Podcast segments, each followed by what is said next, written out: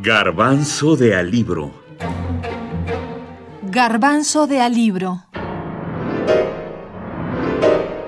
Libro. Libros. El autor es su escritura. Su obra.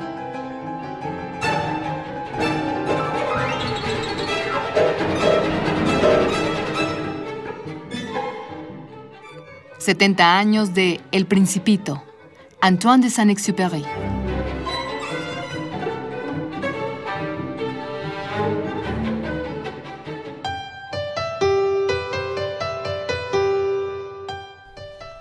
A León Huert.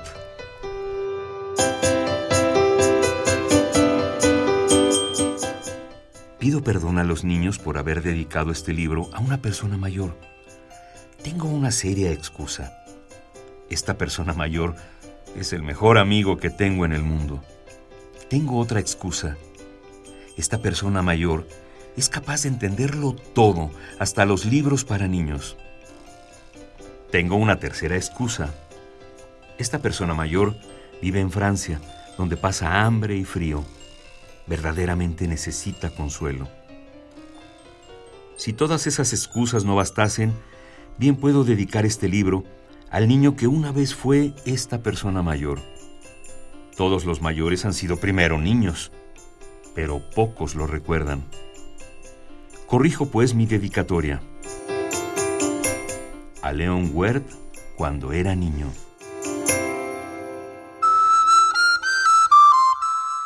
Esta es la dedicatoria de un libro de aviones, Corderos, asteroides, baobabs, volcanes, pero sobre todo es el relato acerca de un pequeño niño de cabellos dorados que usa una gran capa azul con rojo, botas y cinturón. El Principito fue publicado el 6 de abril de 1943. Escrito por el piloto francés Antoine de Saint-Exupéry, ha sido uno de los libros más leídos en el mundo. Saint-Exupéry nació en Lyon, Francia, el año de 1900. Cuando era niño, iba a una escuela jesuita, donde con mucho entusiasmo aprendía literatura y música. Lamentablemente para Antoine, la ortografía no era su fuerte y se pensaba que era un mal alumno. A los 12 años, cuando apenas había aprendido a hacer aviones de papel, fue invitado a volar por primera vez guiado por el famoso piloto Verdun. A partir de entonces el cielo fue su hogar. A los 21 años realizó su servicio militar y obtuvo su licencia para pilotear aeronaves. En 1926 comenzó su etapa como piloto comercial y en ese mismo año publicó su libro El aviador.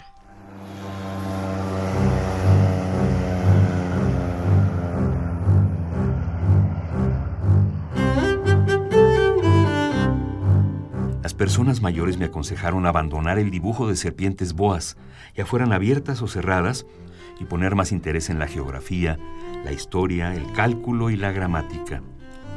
De esta manera, a la edad de seis años abandoné una magnífica carrera de pintor. Tuve pues que elegir otro oficio y aprendí a pilotear aviones. He volado por todo el mundo y la geografía, en efecto, me ha servido de mucho. Al primer vistazo, podía distinguir perfectamente la China de Arizona. Esto es muy útil, sobre todo si se pierde uno durante la noche.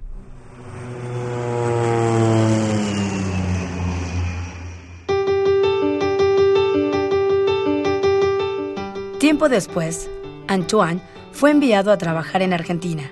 Allí conoció a Consuelo Sunsin, una mujer hermosa con la que contraería matrimonio en 1931. Las relaciones entre ambos no fueron fáciles. Por una parte, Antoine era un trotamundos y su amor se mantenía a distancia.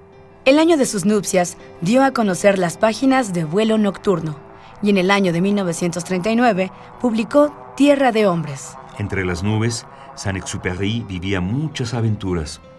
Como piloto sufrió varios accidentes, pero nunca detuvo su pasión por las alturas.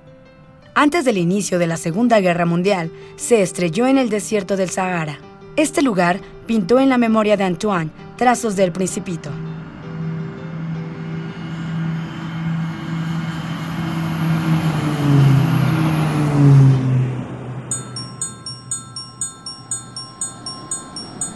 Viví solo, sin alguien con quien poder hablar verdaderamente, hasta cuando hace seis años tuve una avería en el desierto del Sahara. Algo se había estropeado en el motor. Como no llevaba conmigo ni mecánico ni pasajero alguno, me dispuse a realizar yo solo una reparación difícil. Era para mí una cuestión de vida o muerte, pues apenas tenía agua de beber para ocho días. La primera noche me dormí sobre la arena, a unas mil millas de distancia del lugar habitado más próximo. Estaba más aislado que un náufrago en una balsa en medio del océano. Imagínense, pues, mi sorpresa cuando al amanecer me despertó una extraña vocecita que decía, Por favor, píntame un cordero. Me puse en pie de un salto, como herido por el rayo.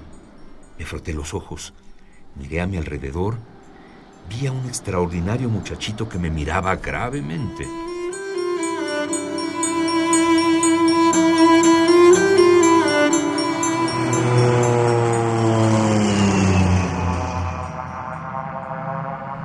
En 1937, estando en Guatemala, Antoine sufrió un gravísimo accidente y después de esta ocasión ya no volvió a recuperarse. Su perseverancia le permitió volver al servicio aéreo unos años después, pero fue declarado no apto para misiones de combate y únicamente se le permitiría viajar como explorador. Unos años después, cuando Francia fue invadida por Alemania, Antoine se exilió en Nueva York. Aunque llegó a la Gran Manzana con equipaje para un mes, se quedó a vivir allí durante dos años. En Estados Unidos escribió El piloto de guerra, un libro que ocupaba las principales estanterías. Sin embargo, lejos de su país, se sentía aislado y no tenía muchas amistades.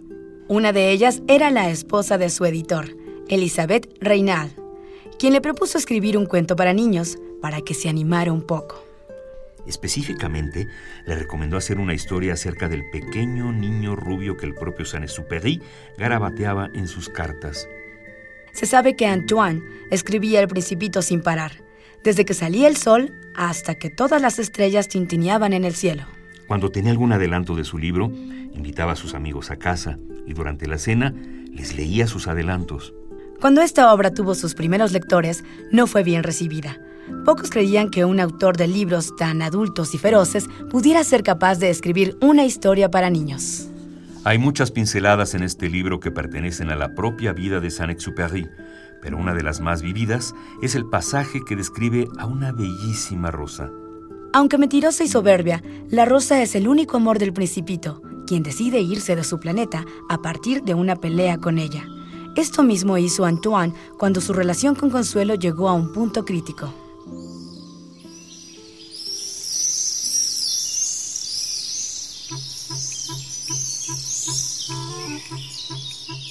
Creo que el principito aprovechó la migración de una bandada de pájaros silvestres para su evasión.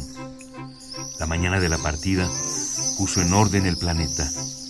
Desollenó cuidadosamente sus volcanes en actividad, de los cuales poseía dos, que le eran muy útiles para calentar el desayuno todas las mañanas. Tenía además un volcán extinguido. Desollinó también el volcán extinguido, pues como él decía, nunca se sabe lo que puede ocurrir. Si los volcanes están bien desollinados, arden sus erupciones lenta y regularmente. Las erupciones volcánicas son como el fuego de nuestras chimeneas. Es evidente que en nuestra Tierra no hay posibilidad de desollinar los volcanes. Los hombres somos demasiado pequeños, por eso nos dan tantos disgustos.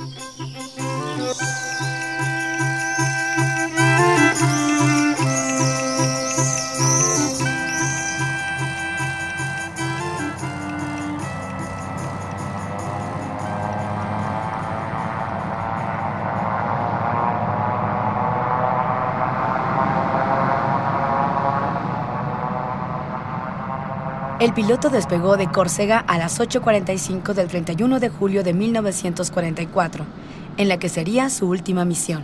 Su objetivo era tomar fotografías. Llevaba combustible para volar durante seis horas. Sin embargo, nunca regresó.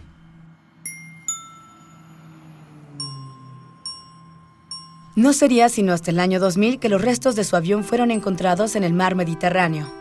Se piensa que su caída fue producto del ataque de un avión en la Segunda Guerra Mundial. En su último paseo, portaba una cadena grabada con el nombre de su mujer. Esta misma fue encontrada 50 años después entre las olas del mar, cerca de Marsella. Acerca del amor que trasciende las épocas, como el de Antoine y Consuelo, uno de los fragmentos más bellos del Principito dice: Solo con el corazón se puede ver bien. Lo esencial es invisible para los ojos.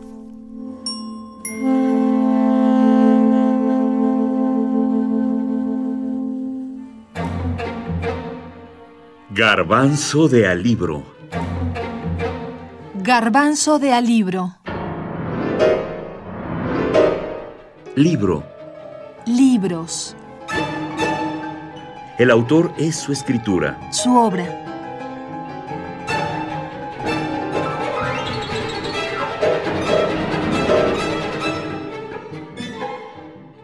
Setenta años de El Principito.